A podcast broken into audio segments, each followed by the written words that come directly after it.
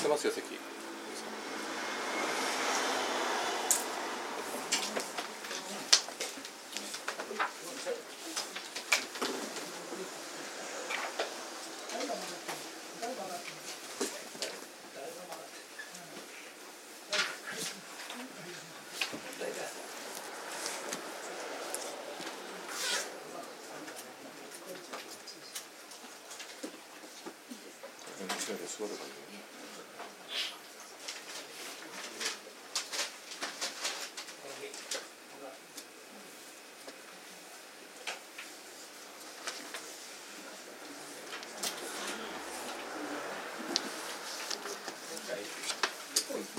加えてますよ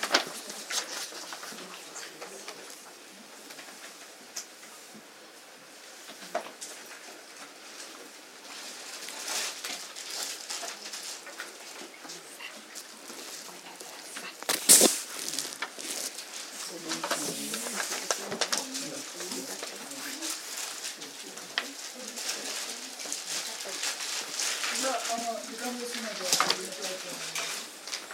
最初に、大畑さんから。よろしくお願いします。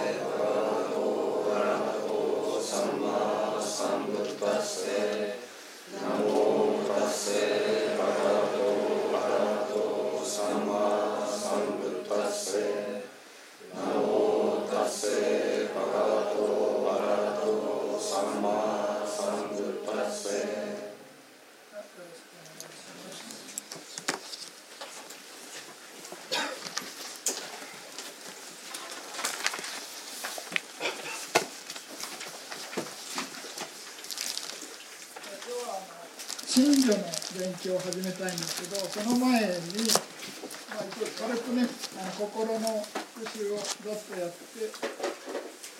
いと思います。まあ、みんな、すべてが見えないかもしれないですけども、まあ、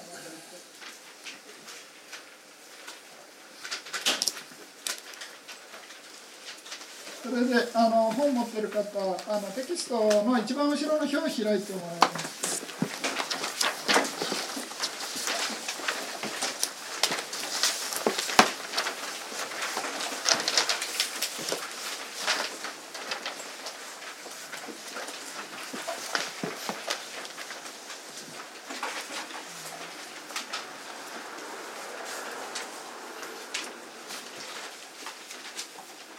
まあ大体場所で自分で予想してみてください。遠くて見えないかもしれませんけど、この端っこら辺を見てもらえばいいんですが、まず心っていうのが89種類あるわけなんですけれども、これをちょっと復習していきたいと思います。でまず心っていうのは何かというふうな定義ですよね。まあ、皆さんね、自分の心があって、まあどういうふうに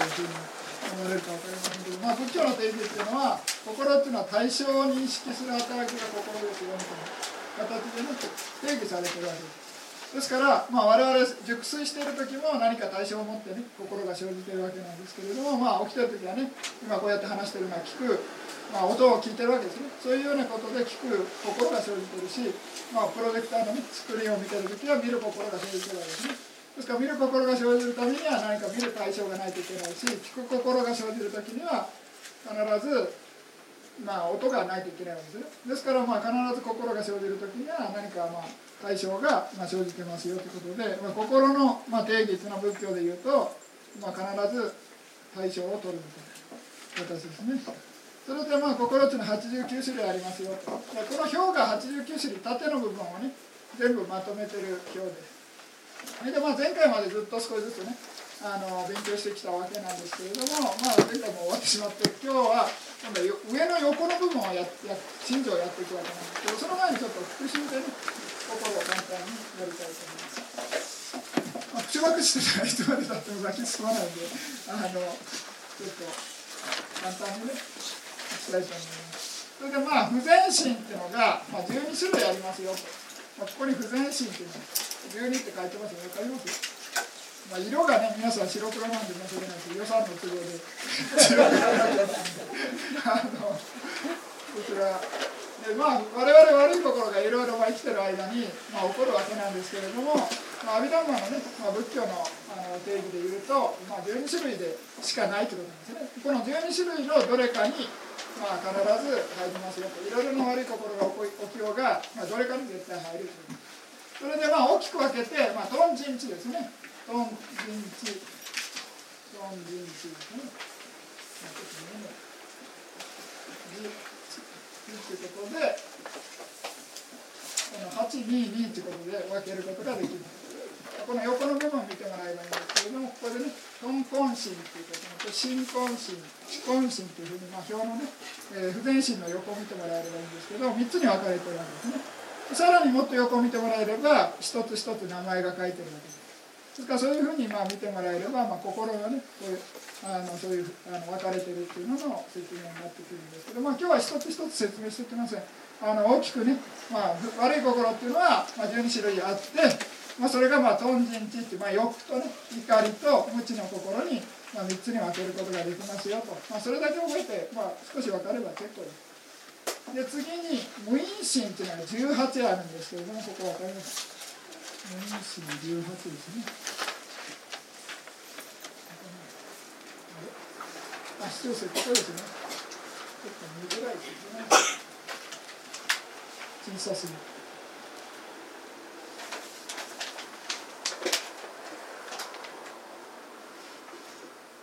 因心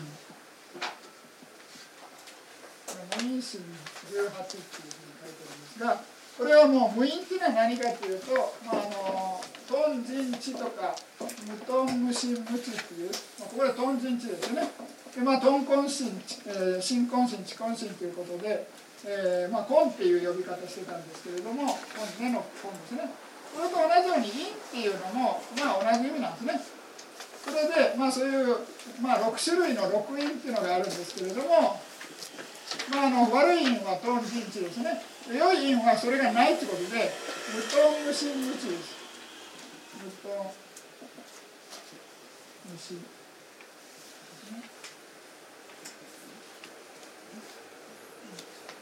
無知。っていうのはあの口で言うとねあれですけど病なりの知がないってことで知恵のことです。目のこと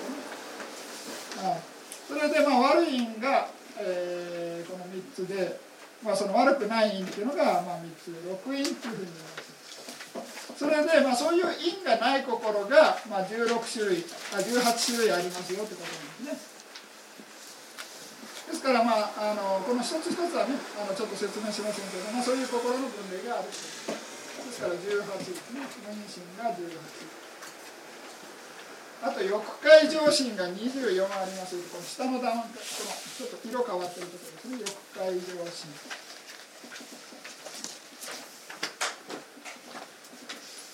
翼界上心。翼界上心がまあ3種類あって、まあ、大前心大軸心大優差心ということで、まあ、888って大きく分けるところです。で大前心っていうのは何かっていうと、まあ、我々があのの普通の意識で生じる良い心が大前心。ですこの「大」っていう、ね、あの言葉がついててなんかその特別すごいっていう意味じゃなくて、まあ、ただ単にあのグループ分けしてね簡単にすぐ分かるようにってことで、まあ、大前詞って呼び名になってるだけで。ですからまあ皆さんがまあ戒律を守ったりとか慈悲の瞑想したりとかビパッサナ瞑想したりとかね、まあ、良い心が生じたら必ずこの皆さん大前詞ですからまあ悟るギリギリ一歩の前まで大前進で悟った後でもアラカンになるまでの普通の意識状態は大前進が生じてるわけですね。ですから悟ったからといってずっと悟りの心が生じ続けるわけじゃないですね。ですから悟った人でも普通の意識状態に戻ればこの大前進が生じてるわけです。ですからまあこの大前進っていうのはアラカンになるまでずっと大前進が生じ続けてるということです。大軸心っていうのは、まあ、過去になした良いことの結果の心なんですね。これはまあ潜在的な心の働きをがまあ大体、主に働いてるんですけれども皆さんが撃墜してる時とかねそういう時には大前進が生じてるというふうに言います。でこの一番下の大異軸心あ大優写真というのは何かというとまあ荒かになった人がねまあ、良い心が生じた時にはその大前進と呼ばずに大優写真というふうにの心が生じているというふうに言います。ですからまあこれを8種類まあ8種類が 8, 8 8, 8個の心が8の心がまあ3種類あるわけで3波24式24の心を欲界上心というふうに欲界の清らかなことということで欲界上心というのを呼び方します。これがまあ24ですね。それでこの12の不全心と18の無因心24の欲界上心を合計すると欲界心というふうな呼び方なんですねで54ですね。これ12たす18で、えー、30ですね。30たす24で54ですまあ見づらいです。でこれも表に書いてます。この横の方にね。出てますね。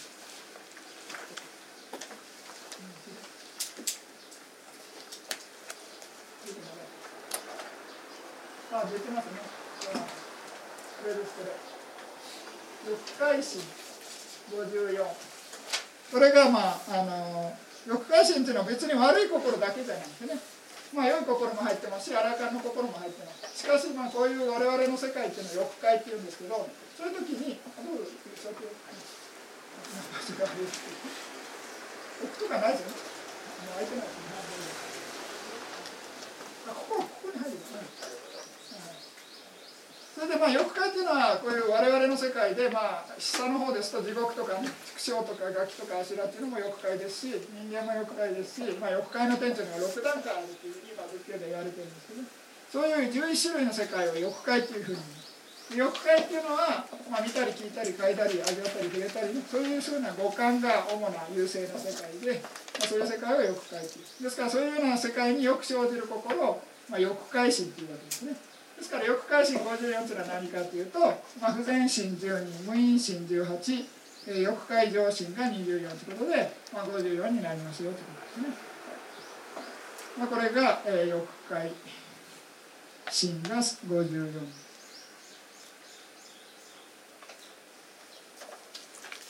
で次に大、まあ、色界心というのが15種類ありますよということですね。この色界心というのは禅情のところです。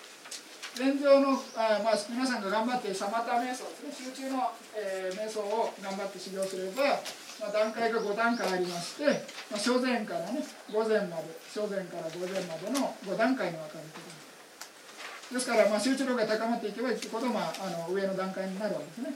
ですから、まあ、これはサマタ瞑想のレベルが5段階に分かれていて、まあ、その 5, 5段階の心っていうのをえーまあ、色界心の、まあ、だ全身ですね色界全身が5種類色界軸心が5種類。色界有意差心が5種類ということで全部で15種類。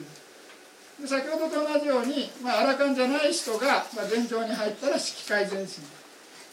それでまあアラカンが前場に入ったら色界有意差心で真ん中は何かっていうとこれ梵天界に生まれ変わる時の、まあ、潜在的な心がえー、心ですね。ですからこれ皆さん頑張って、えー、前場に入ることができたとしても今色界軸心っていうのは生じないという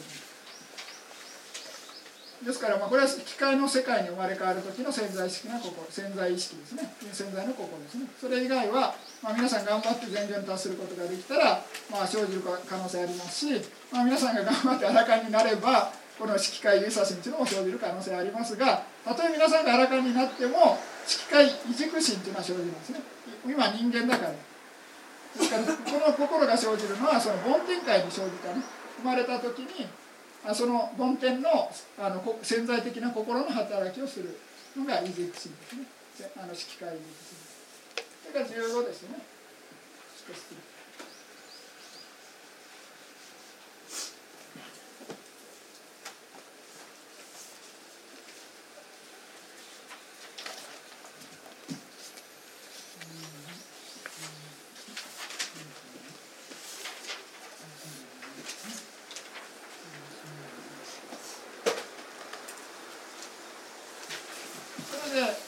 少し種類が、まあ、色界心ですね次に、えー、無色界心っていうのがさらに高いレベルの禅情の心です。それがまあ4段階あります、えー、空無変情っていうのと色無変情、えー、無相無常、えー、無相無無相無常です無相無相無常えー、なんか間違えた、えー、非相非非相情ということで、まあ、4段階ですねそれでこれも同じくあのアラカン以外の人が、まあ、この色無色界心の前状に入ったら、まあ、この4大無色界全心4種類ですね。で次にアラカンになって無色界の前状に達することができたら無色界の有意差心4種類。で先ほどと同じくこの異軸心っていうのはこの無色界物質がない梵天界っていうのがあるんですが、まあ、そこに生まれ変わった時に潜在的な心の働きをするのが無色界の異軸心ですから先ほどと同じように皆さんが荒かにたとえ荒かになったとしても今は人間ですからこの心は生じません。異軸心はね。しかしまあ修行すれば皆さんでもまあ欲界のあ失礼する無色界の、えー、全身とかね。でもし荒かになれば無色界の有意差心が生じる可能性がありますそういうようなことで、えー、15とまあ色界ですね。これが15。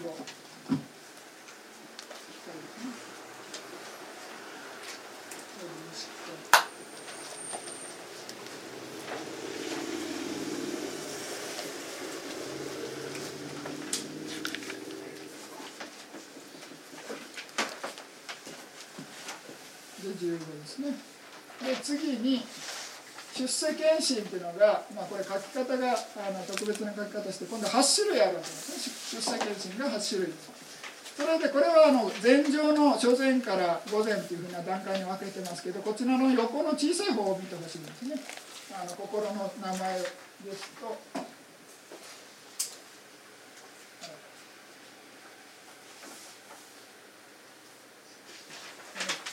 の部分ですね。夜道夜道っていうのと夜かですね。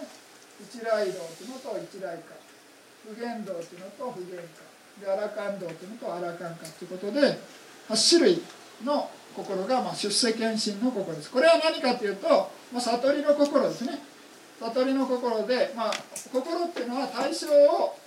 が必ずあるっていうふうにあの説明しましたけれども同じくこの出世検診の対象が涅槃ですね。ですから悟って初めて涅槃を対象として心が生じるという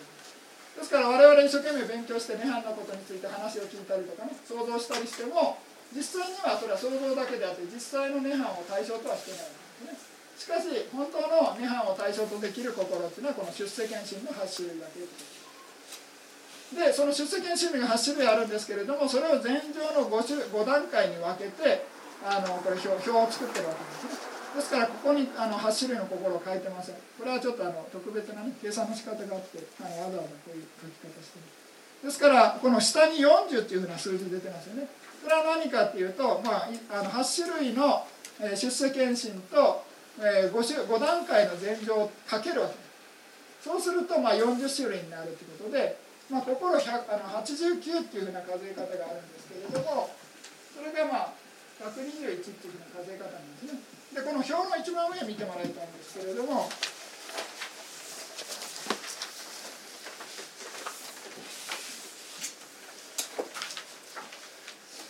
この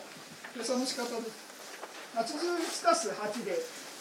89ですね。この8っていうのは出席の地同じく81っていうのは、まあ、あの世間心ですね、まあ、出世間心以外の心を世間心それプラス4040っていうのは先ほどと同じように、えー、8の心を5倍するわけです5前上にかけてそうすると、まあ、81たす40で121っていうような数え方になりますよというふうにちょっと説明してそれであのもう一つやりたいのは何かというと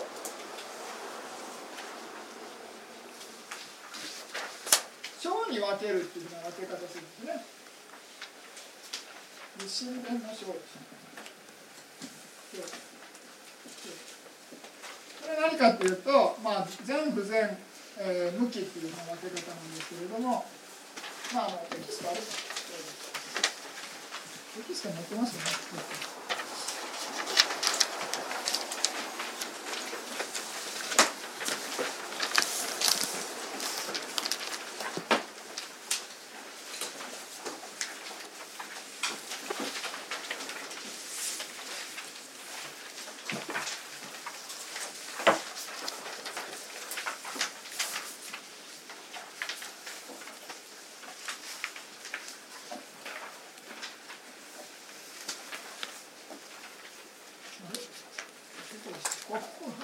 35何ページ一番4ページのえー、セクションっていうんですか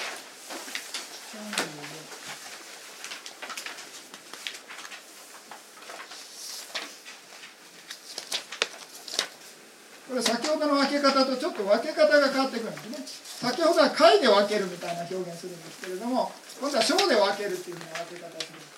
そうするとどういうふうに分けるかというと全身不全身無機心というふうに大きく分ける。で無機心をさらに有意差心異軸心というふうに分けることができるんですね。ですからまあ言ってみれば全身不全身有意差心異軸心ということで4つに分けることができるという形ですねそれでまず不全心っていうのは問題ないわけですね。先ほどの分け方と同じです。不全は不全12ですね。12これは何の問題もないで全身っていうのがあの先ほどの分け方だとすぐ出てこないですね。それでまあどういうふうに数えていくかというとまあ21あるわけなんですけどそれはまあまず翼界全身ですね。翼界全身が8まあまあ表見てもらいますまた一番後ろの表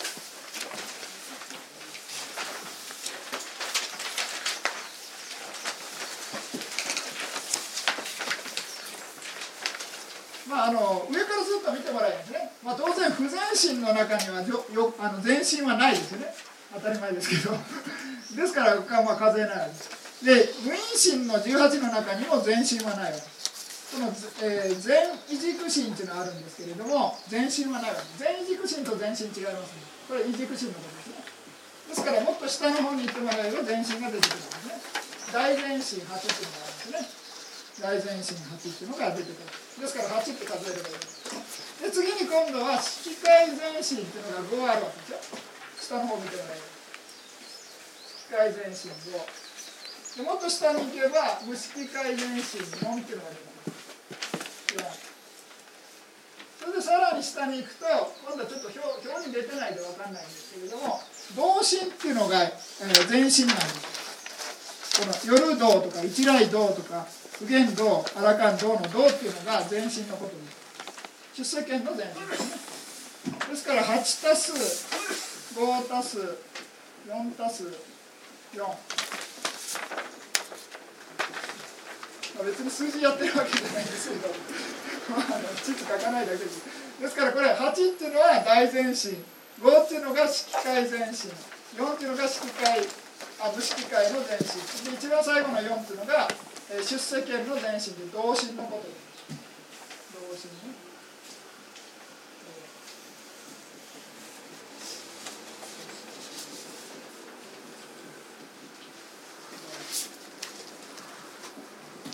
数えていくですから表を見てもらってどういうふうに数え出すかっていうのだけ覚えてもらえればそれで結構。ですからまあまず一番簡単なのはもう最初に答えを覚えてもらえれば一番いいですね。ですから前から言ってますけど12の反対が21です。ですから不全の反対は全じゃないです。ですから21って数字。まあ何でもこじつけでもいいから覚えてください。そうすればあとは答え探せば表から探せばいいわけですよ。ですからまあ大前進式改善心無式改善心出世検診の同心ということで21ですで次に、えー、異軸心ですね異軸心っていうのは、まあ、過去の、えー、善不全の結果の心なんですね異なるところに軸するっていうふうに書いてますけれども、まあ、結果の心です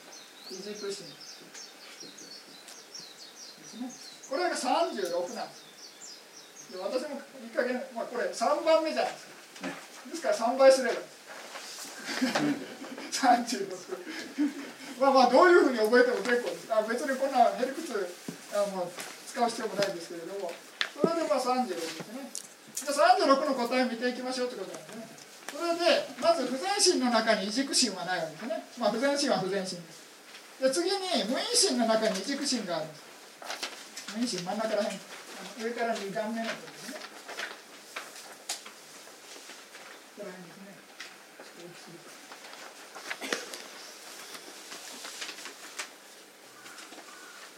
ウィン心が18ってあってその中に異軸心が15ありわかりますかね？不全の異軸心が7全の無因の異軸心が8ということで15で。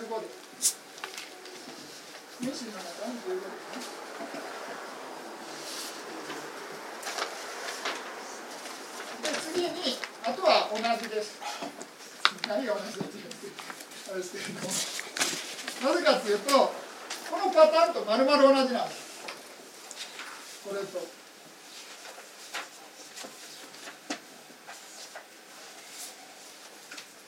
21たす15で36ですね。わかります？何が何だかわからない。大軸心っていうのが翼界の上心の中にあるわけですね。大軸心っていうのは翼界上心の真ん中にありますよね、表の。真ん中。これ大軸心ですこれ先ほど翼界上心のその真ん中に下の方に大軸心がある。ですから数は同じなんです8で次に色界の全身の下にも同じ数があるんですよですから色界の異軸心も同じ数で5で無色界の異軸心も同じ数で4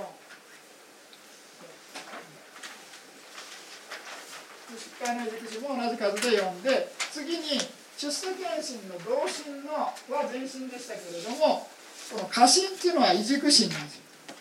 ですから丸々数が同じなんですね。何が違うかっていうとまあこの銅が蚊になるというわけですね。これがここでは蚊になる。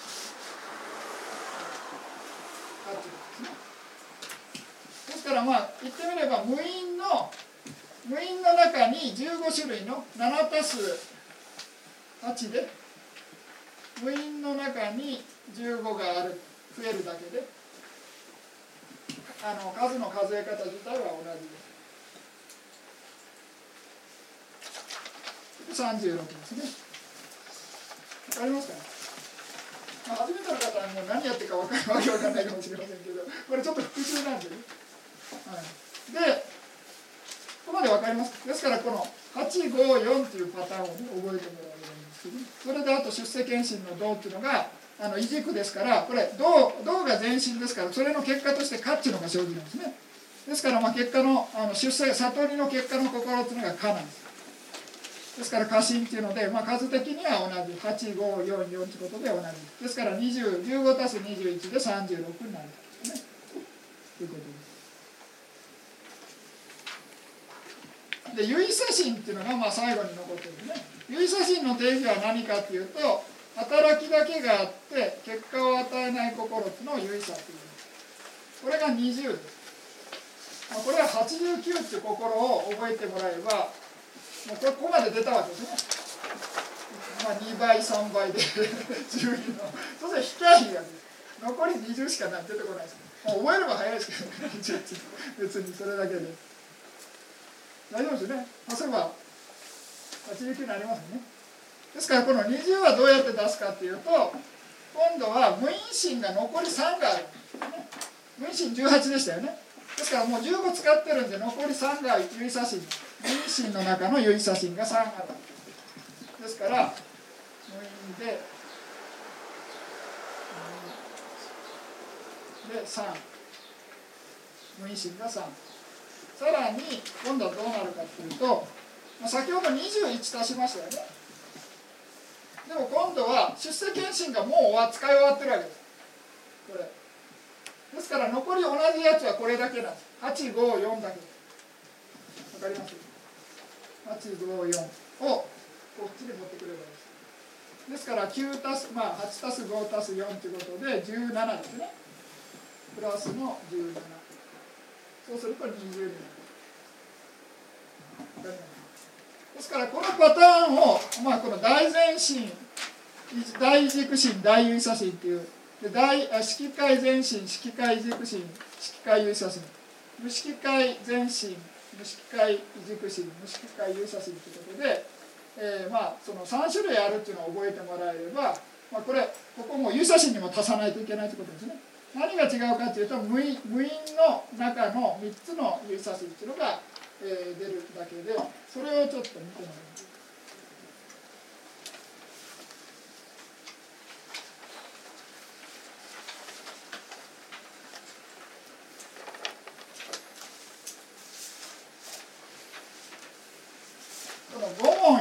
心っていうのと異門陰天心正気心っていうのは3つのな3つがこの無因無因心の中の唯差心それでこの正気心っていうのはアラカンの笑いの心なんですね。ですからこれアラカンしか生じません。それ以外の五問陰天心っていうのは見たり聞いたり嗅いだり味わったり触れたりするような、まあ、5つの、まあ、認識機関を門っていうふうに呼ぶわけです。ですから5つの認識機関の門から、まあ、心の流れが始まるような時にあの機能的な働きをするのが五問陰天心。それ以外の、まあ、心理的なものの、まあ、心の流れですね。五問以外の心の流れを異門というふうに言います。ですからこの2つの心っていうのはアラカン以外でも全ての生命と関係ある、まあ、心です。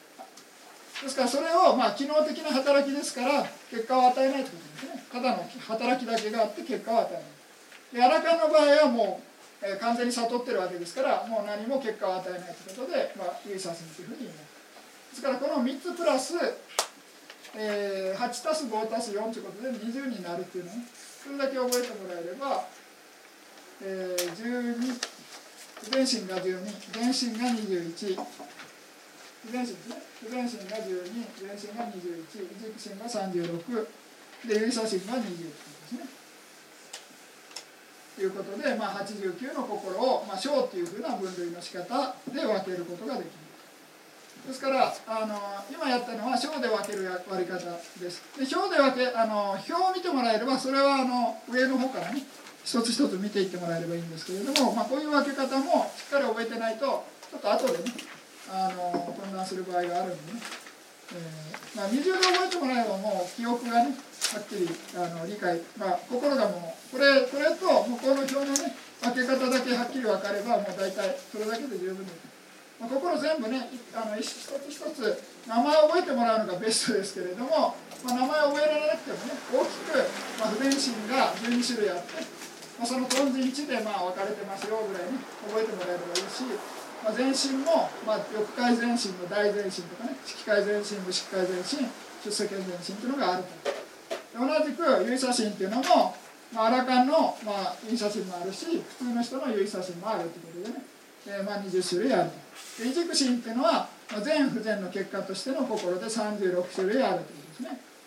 でまあそれでまああの無因の、えー、異軸心が15種類それをまあ不全の無因、えー、不全の異軸心が7全の無因の異軸心が8ということで15種類です7たす8で15種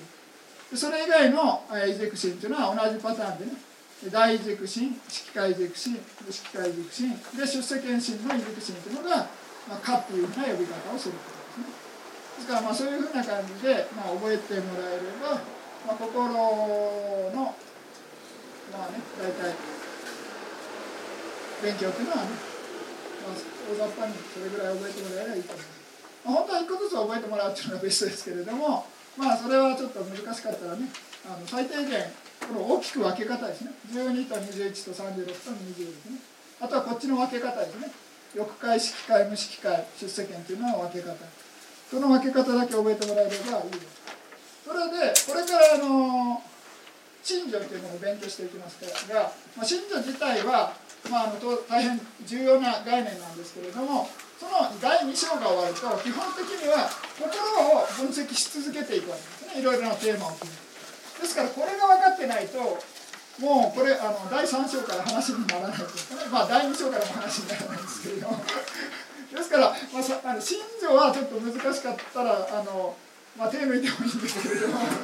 これだけはもう避けて通れないと。なぜかって阿弥陀の勉強って基本的にまあ心の勉強ですからね。ですから阿弥陀でいう心っていうのは89種類あってどういうふうになってるかっていうのを、まあ、細かくもっと細かく勉強していくわけですね。ですからまず一番最初に大元のねこの89がどういうふうになってるかのだけ大雑把にあの分けることができれば後からねあの勉強していくのに、まあ、少し楽になるんじゃないかと思います。初めての方はちょっとあのいきなりね数ばっかし数えて 申し訳ないんですけれども、まあ、あのこれ一応復習なんでね何かあの質問があれば質問していただいて。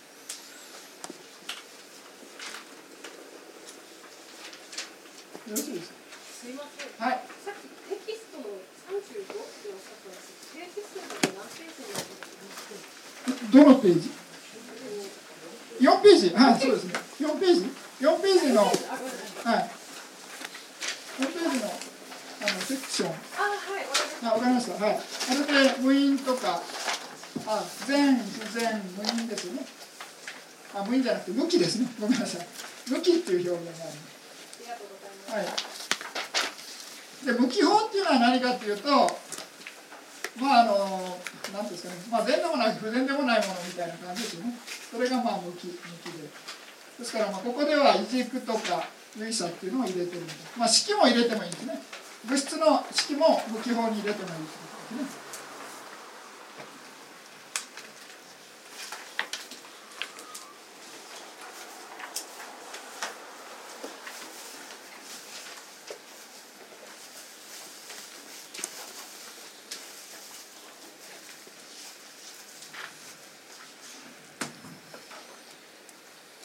じゃあまあこれで今日の本題の真理をやりたいと思いますが。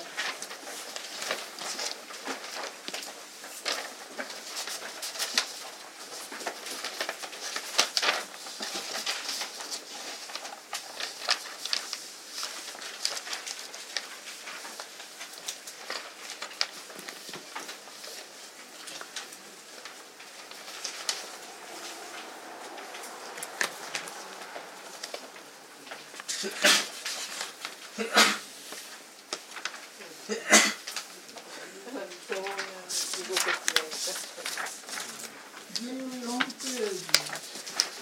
あ、そうです。ちょっと。あ、はい、テキストが。はい。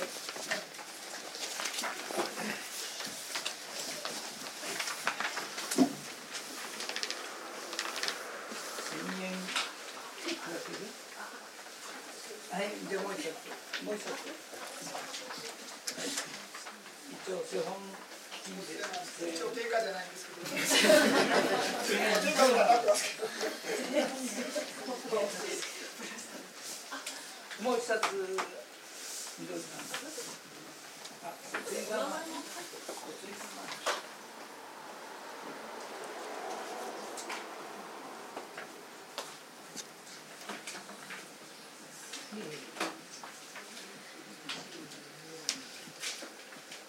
じゃあ。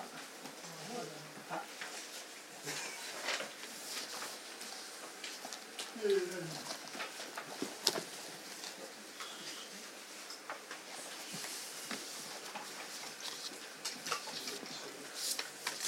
新庄何ページでしたっけ 14?14 ページです。はい。14ページ。それで、まず新庄の勉強で、まあ、長老の本とかね、あの法話とか聞かれてる方は、まあ、新庄とか、まあ、聞い。たことあるかもしれませんが、まず、先ほど心ってい。うのと、この定義をしましたよね。心ってい。うのは対象を認識する働きですよと心の働き。信条ってい。う定義は何かとい。うと、まあ、あの水の例えをよくするわけなんですね。まあ、み純粋な水に、まあ、いろいろな、まあ、コーヒーの成分が混ざればコーヒーになったりとか紅茶の成分が混ざれば紅茶になったりとか、まあ、泥が混ざれば泥水になるわけですね。ですから、まあ、純粋な水を心だと、まあ、例えてね思っていただいてそれに混ざるものっていうのが、まあ、信条だっていうふうに、まあ、大雑把に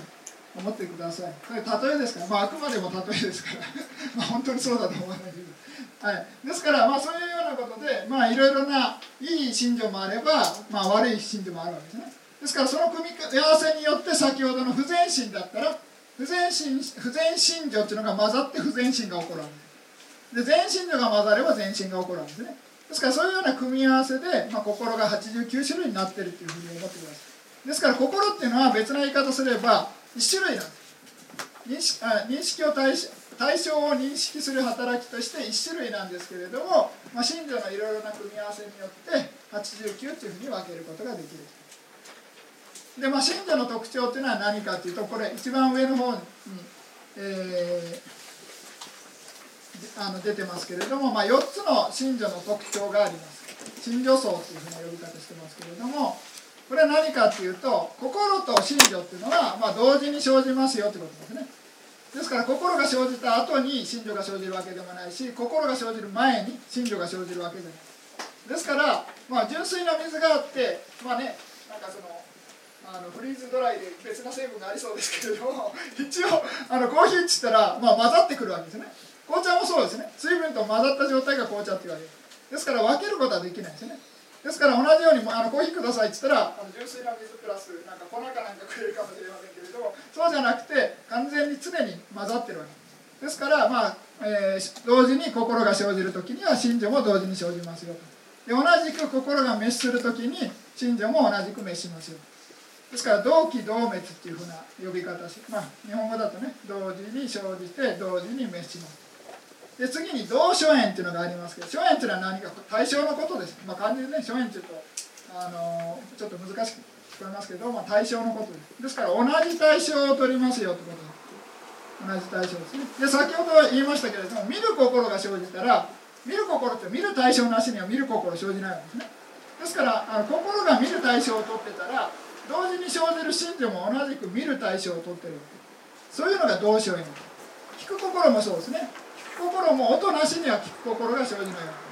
け。ですけれども、まあ、一緒に生じる信条っていうのも同じく、えー、音をね対象として、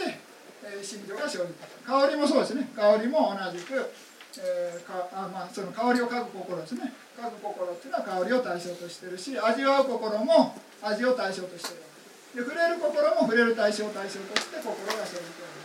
ですからそのように、まあ、同じ対象を心が取る対象を、まあ、同時に生じて同時に滅する心情が同じ対象を取ります。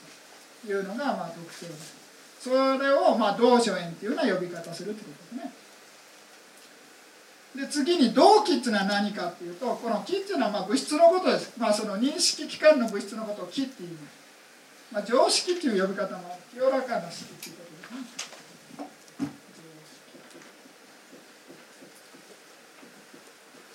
もうこれ第5章で勉強するんで、別に今気にする必要はない。動機これ何かっていうと目だったら目の目自体がなかったらいくら心があっても見る見ることできませんよね。ですから、まあ、見る心が生じるには目に依存して目という物質に依存して見る心が生じてるわけ。ですですから同じく真珠も見る心が生じるためには当然目という物質に依存してるわけですね。ですから心が依存するものに同じく信条も依存しているということ。ですで聞く心もそうですね。耳がなし耳なしにはことできないですね。耳っていうかまあ鼓膜ですよね。ですからまあそういうようなその入り口である鼓膜があの悪かったら聞くことできないですけれども、まあ、そういう耳にあの聞く心が生じる時に耳に依存して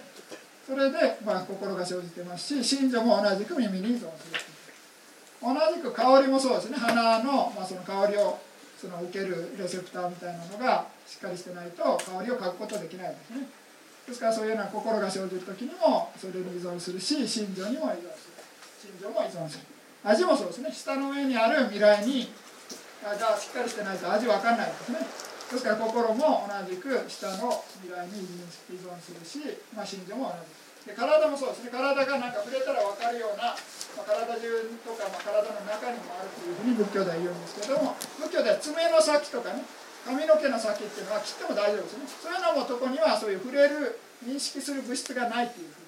それ以外のとこにはまあ、そういう物質がまあ分散しているという表現するんですけどね。そういうあの触れてあの分かるようなところ、ね、それをまあ神気っていうふうな呼び方しますが、まあ、それはどうでもいいんですけど、まあ、心が、まあ、そういうね触れるものを対象とする時には信条も同じく触れるものを対象としてますよということ。ですですからこの4つっていうのは、まあ、あの信条の特徴ですよと。いうようなことです。それで、まあ、例外が一つあるのは同期の期なんですね。これは何かっていうと仏教の世界観ではその無色界の梵天界というのは物質がない世界なんです。先ほどね無色界の心ちょっと説明しましたけれどもそういうような物質がない世界っていうのはまあ、当然同期っていう条件はなしになりますね。なぜかってこの気っていうのは物質のことです。ですからまああのそういう特別な世界では同期同滅同所縁っていう最初の3つの条件だけね。は揃います。まあしかしまあ全体的に言えばね心は物質がない世界なんていうのはまあ あんまりあの関係ないんでね。関係ないっていうかまあ少ないんで、まあ、全体的に言うと、まあ、あの普通はこの4つの条件がそれは、まあ、真珠のそあの特徴ですよっていうふうに言います。それがまあ信条と、まあ、心の関係で、まあ、信条の特徴が4つですね。ですからまず最初に心と信条の関係を水の例えを覚えてください。水と水に混ざる成分ですね。コーヒーとか紅茶とかジュースでもいいです、ねまあ、オレンジジュースとかリンゴジュースとか、まあ、なんか混ざってるわけですね。混ざってるものが信条で純粋な水が心だでそういうようなあの心と信条っていうのは同時に生じて同時に召して同じ対象をとって同じ物質に依存していると。で4つの条あの条件っていうかね特徴がありますと。まずこれがまず一番最初の、えー、まあ基礎っていうかねですね。そこで分かりますか？なんか質問があれば。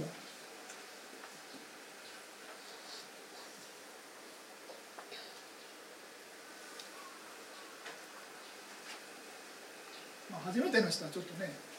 大変かもしれないですけども。まああともう一つあのよく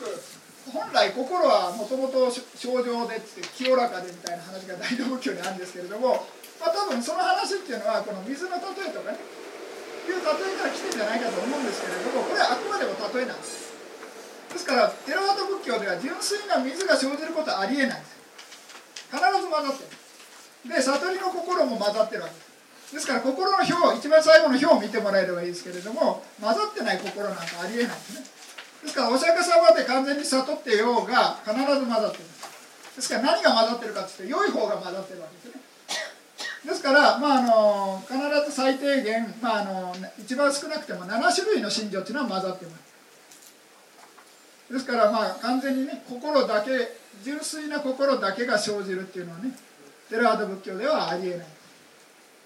ですからまあテラード仏教で問題にしてるのは、まあ、清らかな心が生じるようにっていうのが問題なわけで別にあの無無視無色無効っていうんですか？なんていうんだ？まあ、まあ同盟なのが出るねの心を目指してるわけじゃない。ですねですから欲とか怒りとか無知からね完全に逃れた、え逃れるために修行してね煩悩から逃れるのが目的であってそういうねただ単にその透明なね無色透明な心が生じるのを目指してるわけではない。ですからこれはあくまでもそのねえー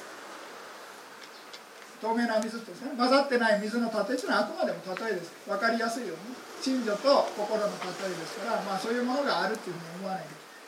というのは、まあ、基本的に理論上はありえないですね。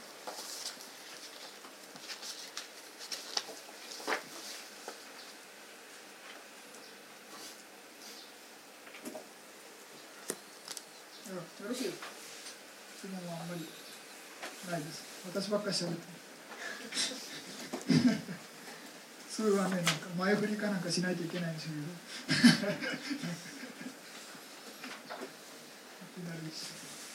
じゃああの同多信条っていうのをやっていきたいと思います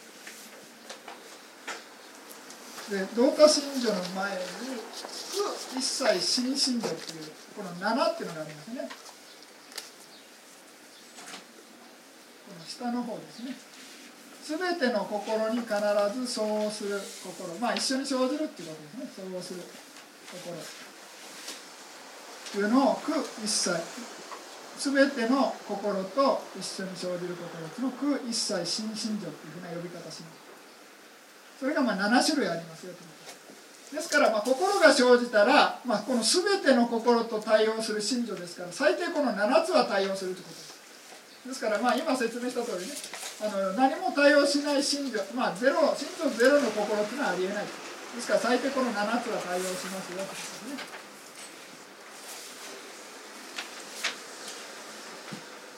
ですから良い心にも生じるし悪い心にもこれ生じるしまあねあのアラカンの心にも生じる。お釈迦様の心にも生じるというわけです。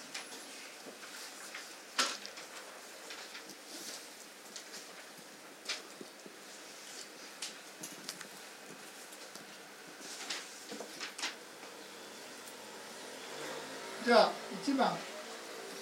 あ、7種類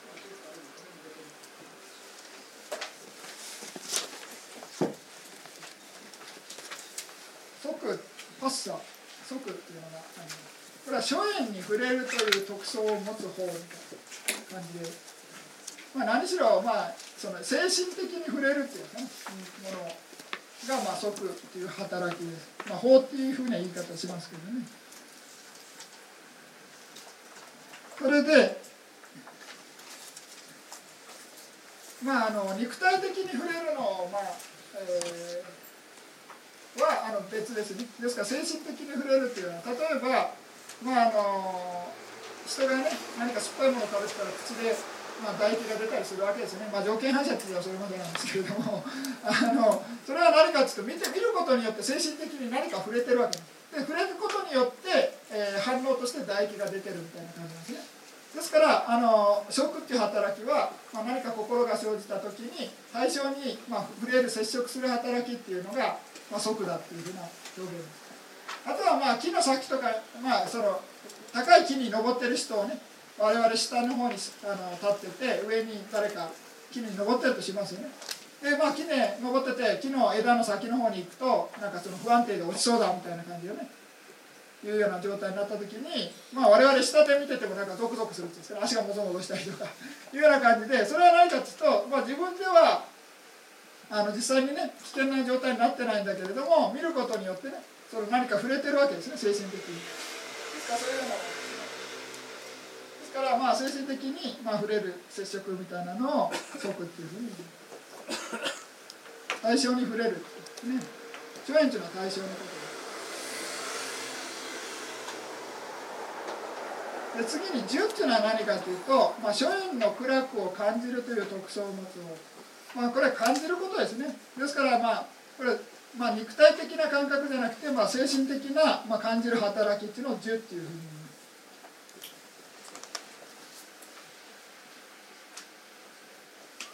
諸縁の味を味わうみたいな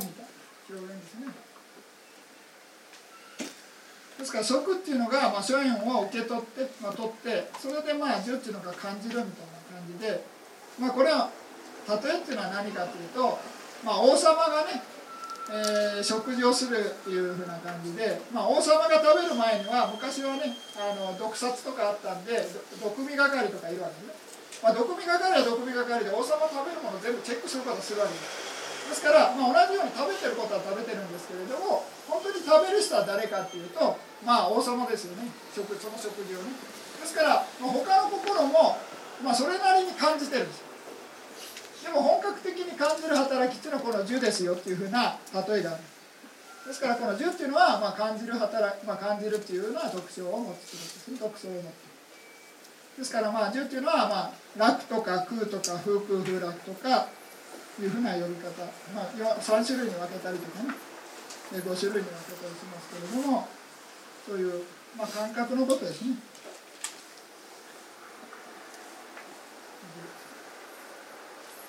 で次に「層」っていうのは、まあ、諸縁を表彰するという特徴を持つ方っていうふうな呼び方してますけどちょっとこれは分かりづらいですけれどもこれ丸とかね四角とか細長いとか短いとかねあと赤とか黄色とか、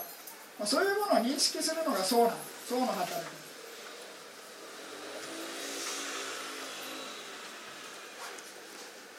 まあそれをまあ一旦覚えてこれねあこれが丸だとかこれが四角だみたいな感じで思い出す働きね。ですからまあ、えー、見て認識する働きもそうですしそれが何だっていうふうにあの思い出す働きもそうです。でまああの例えで、まあ、伝統的な例えは何かというと、まあ、大工さんがね、えーまあ、いろいろな材料を切り出す時にそう切った材料にあの木材に対して、まあ、これが上とかこれが下とかこの部分に穴開けるとかねいろいろ印つけるわけですね墨かなんかに。ですからそういうような印をつけるっていうのが、まあ、そうだっていうふうな例えなんですね。ですからまあこれはまあ簡単に言えば丸とか四角とか黄色とか赤とか青とかねそういうような認識する働きっていうのがそうだと思ってください。で層のね間違った層の例えで、まあ、暗闇の中で、えー、ロープとか見ると蛇だと間違えるみたいな、まあ、日本人はあまり思わないかもしれないですけれども、まあ、東南アジアとか毒蛇がいるわけですね。ですから、まあ、暗いところでなんか細長いのがねあの巻いてたらすごいびっくりするわけですね。それは何かというと層っていうのがもう瞬間的に、まあ、蛇だというふうに認識したわけです。そういう、まあ、細長くてなんかロープみたいなねああいうものは、まあ、蛇だというふうに認識したわけですね。でもですからまあそういうような働きっていうのは正しく層が働いてない間違って層が働いて、えー、蛇だって認識したわけです本当はロープかもしれないですけどね。ロープだったわけですね。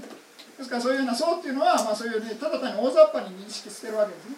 ですから丸とか四角とかいうようなわけですね。ですからまあね最近あの作詞とかいう作詞って分かります？漢字で書けないですけれども。あの間違って見るそういうあの絵とかいっぱいありますよね。ですからまあ自分では長く細長く見えるんだけど実際同じだとかね、うん、よくあるのがまあ前やりましたっけ？なんかこのまま面白いな、ま、丸丸のやつとかね。丸。これ。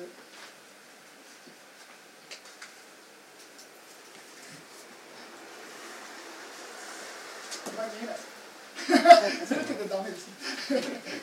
本当はちゃんと書けばこれ真ん中に三角が見える言わないと分かんない。ですもうちょっと近づけら大丈夫ですからそういうような絵っていうのは勝手にもう判断するわけですよ。頭がね。ですからそれ自動的だ。ですからそういう働きそうですよね。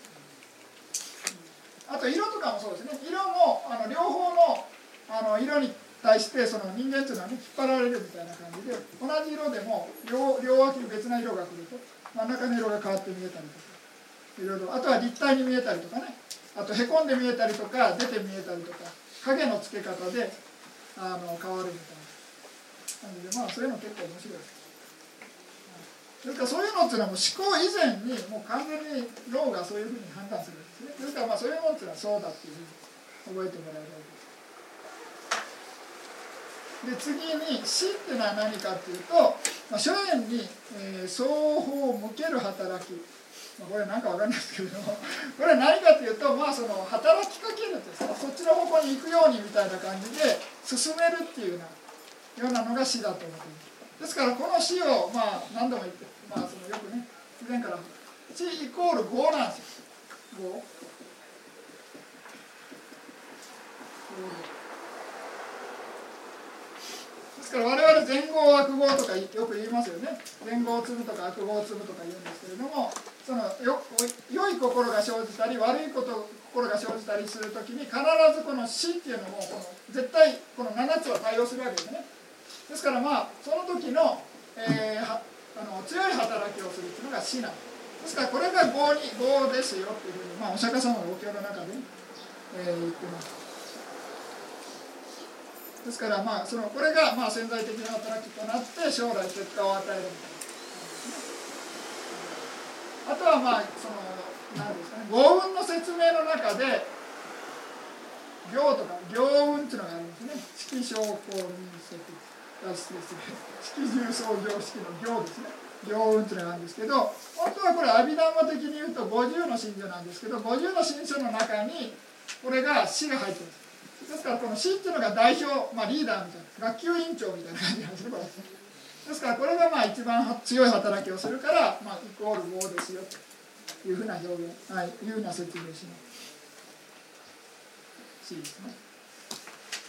ですからまあこういう思いですね。例えば人にいいことをする時もこの死っていう働きが強ければ、まあ、強い前後を作るわけですね。で悪いことをする時もこの死っていうのがすごい悪い悪意を持ってやれば悪号が重くなるわけ。ですからそれによって、まあ、死の力によって、まあ、業も全部ね重いとかその軽いとかねそういうふうになるというのは、まあ、精神的な、ね、心の思い入れ死の力っていうふうに言っても、まあ、間違いじゃない。それはまあですから向けさせるっていうふうなね、えー、心を対象に向けさせる働きというかそこの方向に行けいけ行けいけっていうふうな感じで進めてるみたいな感じで例えで言えばねなんかみんなでみたいな感じで、まあ、そのリーダーが学級委員長がその他の一緒に生じる、えー、信者にあの進めてるみたいな感じです。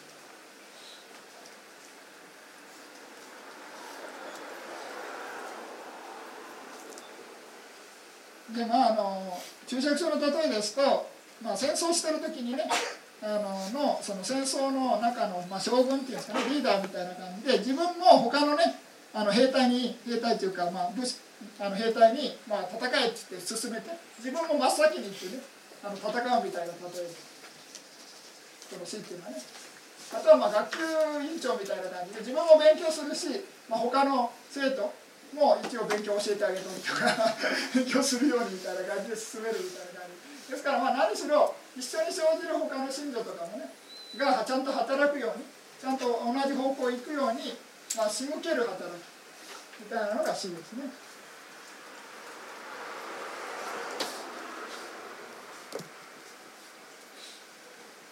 で次に一教書というのは何かというと、まあ、一つだけの書縁を取って集中する、まあ、散乱しない特徴を持つですね、はいまあ、これ集中のことで集中する働きですね一教書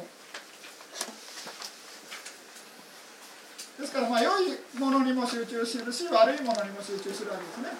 ですから悪いものの例えで、まあ、皆さんもあの釣りするか分かんないですけれども、まあ、釣りしてる時に、まあ、浮き輪とかねあの動くか動かないか、まあ、動くか動くの待ってるわけですね。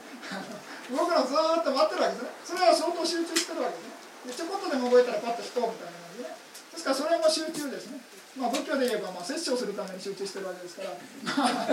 不全ですけれどもね。あとはまああのね日本はあんまりハンティングとかしないでしょうけれどもね。あの動物をねあの鉄砲でその趣味で撃つような人とかも、まあ、その集中しないと当たらないわけですね。ですからまあ生き物を殺そうと思って集中してるわけですから、まあ、悪い方に集中してるわけです。あとはまあ皆さん瞑想しててねお腹の膨らみ縮みっていうのを集中していこうと思ったら、まあ、それいい方をね、まあ、ヴィパサナ瞑想ですから、まあ、良い心が生じて集中してる。あと慈悲の瞑想でね生きとし生けるものが幸せでありますようにみたいな感じで生きとし生けるものを対象に集中してたらそれも一挙症です。いい方に集中してる。ですね、ですからまあこれ今勉強しているのは全ての心と対応する信条ですから、まあ、いい場合もあれば悪い場合もあるということですね。ですからこの働き自体は別にあのそのいいも悪いもないんですけれどもその働く方向性ですね。それによってまあ善不善に分かれてしまうということですね。機能的にはまあいいも悪いもないわけですね。これ一教書ですね、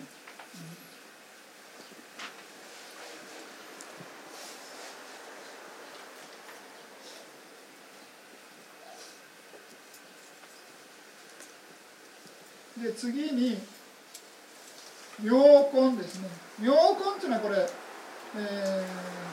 心の寿命って心とか心女の寿命を司るような働き、まあ、同時に生じる妙法を維持コントロールする特徴を持つ。妙法っていうのは何かって心身女のこと妙法です。妙って書いてますね。気持ちのは心と心情式っていうのは物質のことですね。ですからまあ妙式と妙法とか式法とかいうわけです。まあ大きく2つに分けると、まあ、今分けてるのはその妙法を2つに分けて心心情と分けてる、まあ、式はまあ分ける人ですねでまあ涅槃っていうのは、まあ、無理やり入れようと思ったら妙法に入るわけですね。まあ、普通、まあ、真真女式涅槃っていうのは4つに分けてね。阿弥陀ダサンガハっていうのは勉強してるわけなんですけれども、まあ、当然涅槃っていうのは物質じゃないですね。ですからまあ物質に入れようじゃないんでまあしょうがないから妙に入れようかみたいな感じで、まあ、妙に入るってことですね。ですからまあそれを妙に入れちゃうとまあな、まあ、ちょっと何がまずいかっていうと、まあ、我々の心の中に涅槃があるみたいな感じで思われるとちょっとまずいですね、まあ、仏教的に言うとその我々の心の中にもともと涅槃があって頑張って修行してそれを発見しようっていうような発想じゃないそうじゃなくて、まあ、あの我々がまあ修行して頑張って集中力とかね心の力が強くなったら、まあ、初めてその涅槃を対象とすることができる体験できるみたいな感じでうちにあるっていう表現しないですね。まあ、お経の中にねあの内面を探せっていうことはありますけどそれは修行的な方法であって、まあ、そういうね真我があるみたいな感じであの涅槃が心の中にあるっていうふうなことは、まあ、テラーダ仏教で言わないですね。ですけれどもまあどちらね妙と式どちらかに入れようとすればまあもう妙に入れるしかないんですね。ですから涅槃も妙妙法だと言って、まあ、間違いない。まあ、これはあんまり気にしない。それで、まあ、これは同時に生じる妙法を維持コントロールするような働きと妙根です、まあ、心とか心情をね維持する働きというのは妙根という心情です。じゃあこの妙根っていうのは他の信女とか心っていうのを維持する働きかもしれないですけれどもこの妙根自体は誰が維持してるんだみたいな感じの、まあ、一応ツッコミみたいなのがあるんです。ですからまあこれの例えっていうのは何かっていうと、まあ、例えば船で我々が、まあ、どっか小さいね、まあ、小さいと大きくてもいいんですけれども川を渡るとしますよね。で川を渡る船の船頭さんですかね。がいて、まあ、人人を乗っけて向こう岸に渡るわけです。それでまあ他の人を向こう岸にやってる時にも自分はね自動的に人のためにやってるんだけれども自分自分も一緒に漕いでたら向こう着くだろうみたいな感じの例えなんですね。あんまり例えになってるか分かんないですけれども。まあ一応そういうようなことで、まあ、妙根っていうのは同時に生じる妙法を維持コントロールする働きを持ってるんだけれども自分自身も他を働き、ね、維持する働きをしていれば自分自身も維持していることになるっていうその例えは、まあ、船船の例えっていうのを覚えてもらえるまあ、あまり気にしなくていいですね。まあ一応伝統的な説明船の例え。あんまり不思議に思わなきゃどうってことない妙根じゃあ次に「サイ」っていうこれ「サイ」っていうのはちょっと非常に大事な働きですね。諸縁を心に入れる特徴も、まあ、心に入れるって表現でちょっと難しいんですけれども、まあ、あのアテンションっていうんですかね英語でね。注意注意喚起作用みたいな感じサイド。でもまあよく言うのが我々良い心とか悪い心が生じるのはどういう違いで生じるんだっていうふうなことをお経でよく言われるわけですでその違いが何かっていうとこの才の働きの違いだっていうふうに言うわけです。からまあ我々がまず注意深くあって、まあ、うまく才を使うことができたら良い心が生じるし、まあ、不注意で過ごしてて、まあ、才がね自動的にもし起こったらもしかしたら悪い心が生じるみたいな感じですね。ですからこの才の働きがうまくいくとえー、全身が生じうまく働かないと不全身が生じるというような形です。ですから良い全不全の心が生じる要っていうかね。それがまあ才だっていうふうな表現です。よく如理才って言いますよね。如理才って聞いたことあります？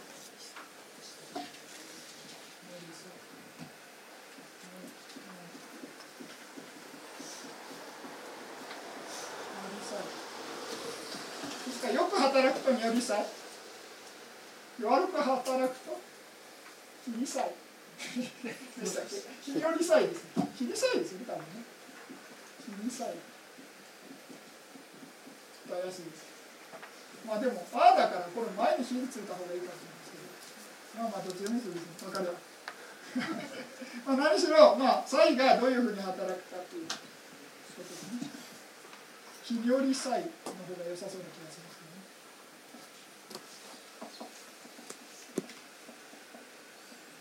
それでこれは何かっていうとあの馬車まあまあ昔ですからね車とかないんで馬車の例えなんですけれども、まあ、あの馬車で1頭立てじゃなくてね、まあ、4頭とかあの馬車をなんていうか、馬が、まあ、その馬車を引いてるわけですね。でそれを、まあ、そのコントロールする魚車っていうかね。そういうような例えがサイだっていうふうにですからまあ変な方向行かないようにまあいろいろあの馬をコントロールしてるわけですねでそれぞれちゃんとあの生かしたい場所にそのコントロールするのが才の働きの例え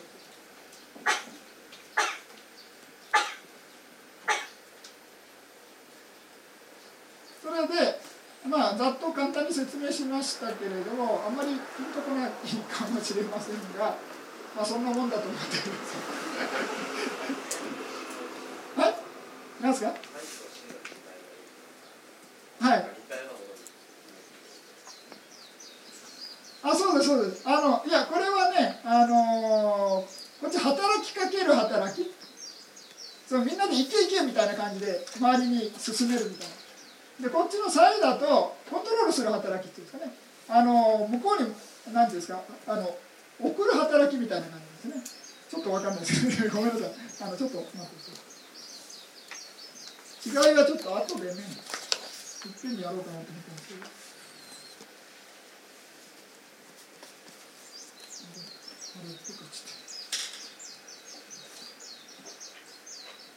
まあ、あの微妙なのね同じような感じで、えー、ソニアミニ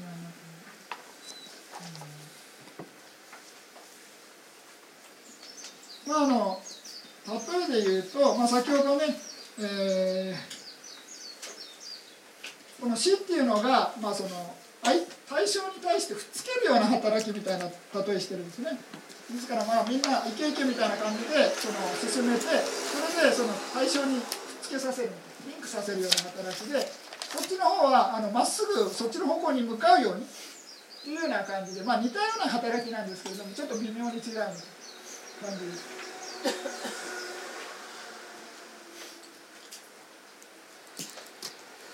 でこれから次にあの陣っていうのがあるんですけれどもそれもちょっと、ね、ものすごい似てるんですね。ちょっと下の方に。陣の説明してないのでね、まあ、ちょっとまた後で説明します、え ー、何か質問があったらちょっと休憩入れたいんで。はいどうぞ。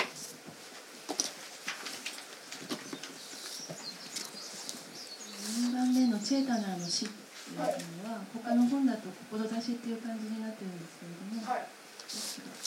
漢字漢字？あ漢字は普通こっちなんだはい、はい。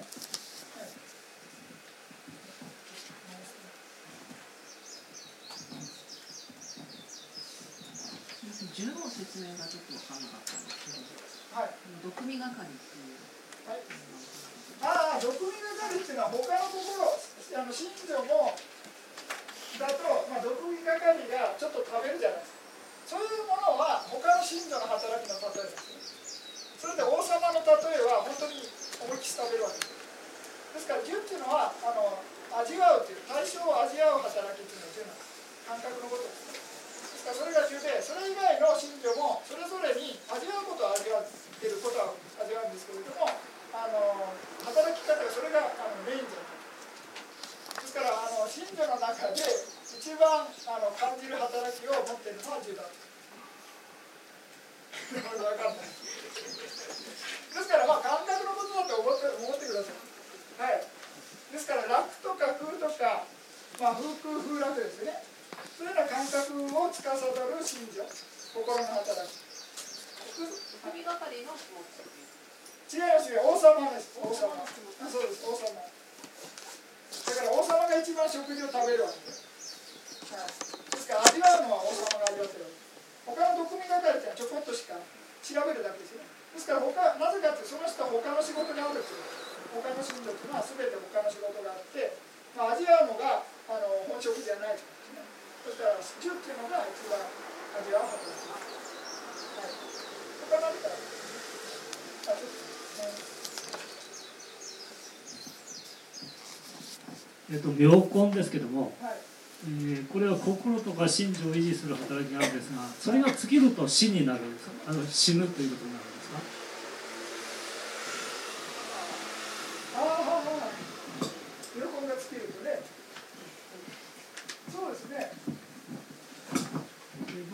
先の話になるんでしょうけども妙根が尽きるっていうのはその、なぜかというと業の影響で尽きるわけですか？いやいやあの心ですからねあの結局まあその基本的に妙根っていうのはあの例えば心っていうのはものすごい速さで消滅してるわけですね。妙根。心っていうのは小獣滅、まあ、こういう書き方してもらえるかもしれない。あのまあ、心一瞬の間を小獣滅ってまあ3節内に分けるんですけれどもこれが心一回の一瞬の間。にでその心のこの超自由滅の間維持する働きっていうのが妙根それでその心が次から次に生じさせるっていうのは右分の働き右分っていうの潜在的な右分心っていうんですかねあの右分心というかまあその何ですかねあの諸縁とかが生じたらその、まあ、心の対象が生じたら自動的に即行心というか露心が生じるわけですね心の流れというのはどっちのが生じるですですからそういうような流れが終わった時に右分心という潜在的な心が生じるんですけどもこの心があの生を続けさせてるみたいなことを言うんですね。ですからこの、えー、妙根の働き自体はこの一瞬の心の寿命の働きみたいなことしか言わないですね。ですからもし寿命に関して言えばもしかしたらこの右分と関係あるのかもしれないですね。潜在的な業の働きですからね生まれ死ぬまでこの不分子っていう潜在的な心っていうのは、えーまあ、同じ種類のことが生じ続けてるわけですね。ですから、まあ、業の力とかが関係するのは、まあ、右分の働きの方が、まあ、異軸心ですからね、えー、可能性あると思いますね。ですから、まあ、この寿命というのはこの一瞬の心の寿命ですね。はい。今の妙本っていうのは、はい。じゃあ自分の意識的にはコントロールできないことなんですかあもちろんもちろん。はい。はい。あの聞かせようとか、はい。自分そのそういったところっていうのをはい。維持しようとか、はい。そういうふうに自分で思ってできるものではない。そうですこれは機能的な働きで、まあ、こういうふうにこの一瞬の間の心と身を続けさせる働きで、まあ、みなあのおっしゃってるのは多分良い心を頑張って続けさせようとかそういう意味ですよね。そういうとこ嫌だと思うから。はい、ですからそういうような心っていうのは流れなんです。よっていう表現するんですね。心の流れ認識の流れっていうのが生じます。ですからこういう心の流れが一瞬一瞬が、ワンセットにね流れてそのセットが何でも何でも生じることによって我々の思考っていうのが生じ上がってるんですね、まあ、ですからそういう流れが、まあ、その同じ対象ですね。もしいろいろな嫌なことだったら嫌なことを対象として心の流れが何でも生じるっていうのが、まあ、いわゆる思考なんですね。ですからその嫌な対象を切ってその流れを変えちゃえば他の対象に持っていけばその嫌な心の流れっていうのは消えるわけですねですから今度は逆に、まあ、慈悲の心を生じさせようということで慈悲、まあ、その生きとし生けるものを対象に慈悲の心を訓練してたらそれはその対象を対象として良い心が生じ続けるよう努力していくですからそういうのは流れて見ていくということですね。は、はい一体そのその瞬間的に生まれる心のその一回その、うんそうです働きそうそう寿命の力みたいなねはい